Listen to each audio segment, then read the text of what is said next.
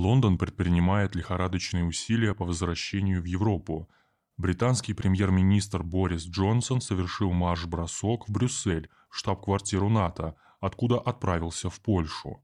Министр иностранных дел Великобритании Ли Страс в это же время нанесла визит в Москву.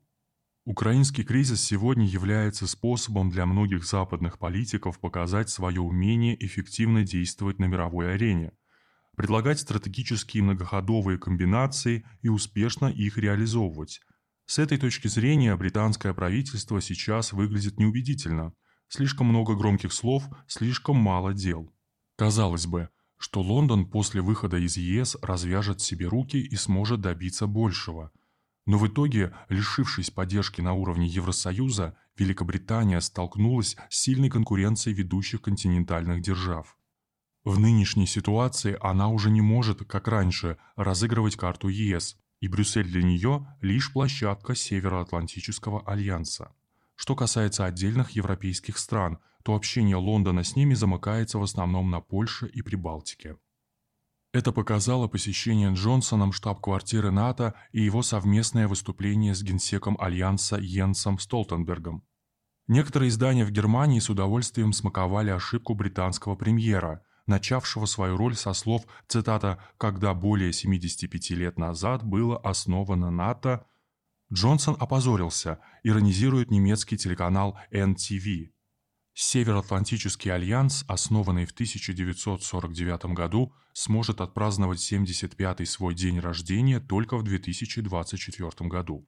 Этот ля был воспринят как особенно примечательный, поскольку Джонсон принимал саммит НАТО, посвященный его 70-летию в Лондоне 2019 года. О сложности положения британского премьера говорит факт о том, что накануне вылета в Варшаву, прекрасно зная о резко негативном настрое Польши в отношении Северного потока-2, он решил, как пишет одна немецкая газета, выступить в защиту канцлера Германии Олафа Шольца, которого критикуют за его позицию в отношении газопровода. Премьер поздравил Шольца занятием более жесткой позиции в отношении Северного потока. Но проявил понимание, добавив, это сложно для Германии и немецкой экономики. Похвалить канцлера Джонсона пришлось не от хорошей жизни.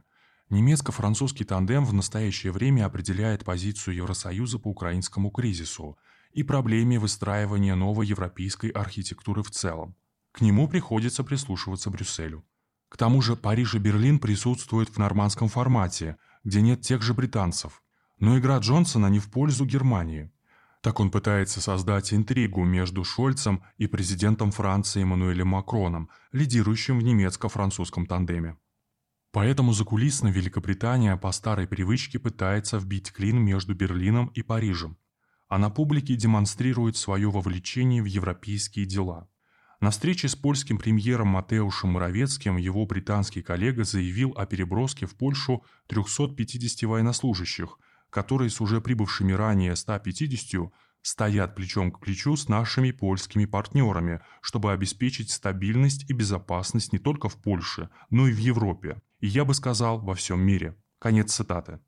Между тем, замечает британский телеканал Sky News, 350 британских военных, размещенных в Польше, и еще 650 в резерве, это капля в море по сравнению с более чем 100-тысячным российским контингентом на границе с Украиной. В свою очередь, польская газета «Жечь Посполита» отмечает, что позиции Великобритании в украинском конфликте ослабли. Если Макрон и Шольц имеют доступ в Белый дом и Кремль, то Джонсон не может похвастаться такими контактами, подчеркивает издание. А польский президент Анджей Дуда и вовсе предпочитает сегодня иметь дело с Берлином и Парижем, что показало его поведение на недавнем саммите Веймарского треугольника – Германия, Польша, Франция. В этой ситуации Лондон пытается зайти в украинский кризис с другого фланга, через Москву. Но судя по тому, как описываются переговоры главы британской дипломатии с главой МИД России Сергеем Лавровым, и здесь Великобритания терпит неудачи. Слова Лаврова о том, что его общение с Трасс напомнило разговор немого с глухим, намекают, что Москва не заинтересована в подключении Лондона в разрешении украинского кризиса. Это, впрочем, не означает, что нет других тем для обсуждения. Как сообщила ТРАСС, Великобритания и Россия – постоянные члены Совета Безопасности ООН. несут ответственность за поддержание международного мира и безопасности. Она обсудила с Лавровым сотрудничество по решению проблем ядерной программы Ирана и ситуации в Афганистане, а также пригласила его посетить Великобританию в ближайшие месяцы. Возможно, на иранском и афганском направлениях между Лондоном и Москвой диалог не будет напоминать разговор немого с глухим. Но на украинском и европейских направлениях, как можно судить, ЕС и Россия заинтересованы в том, чтобы не дать Великобритании расправить свои крылья.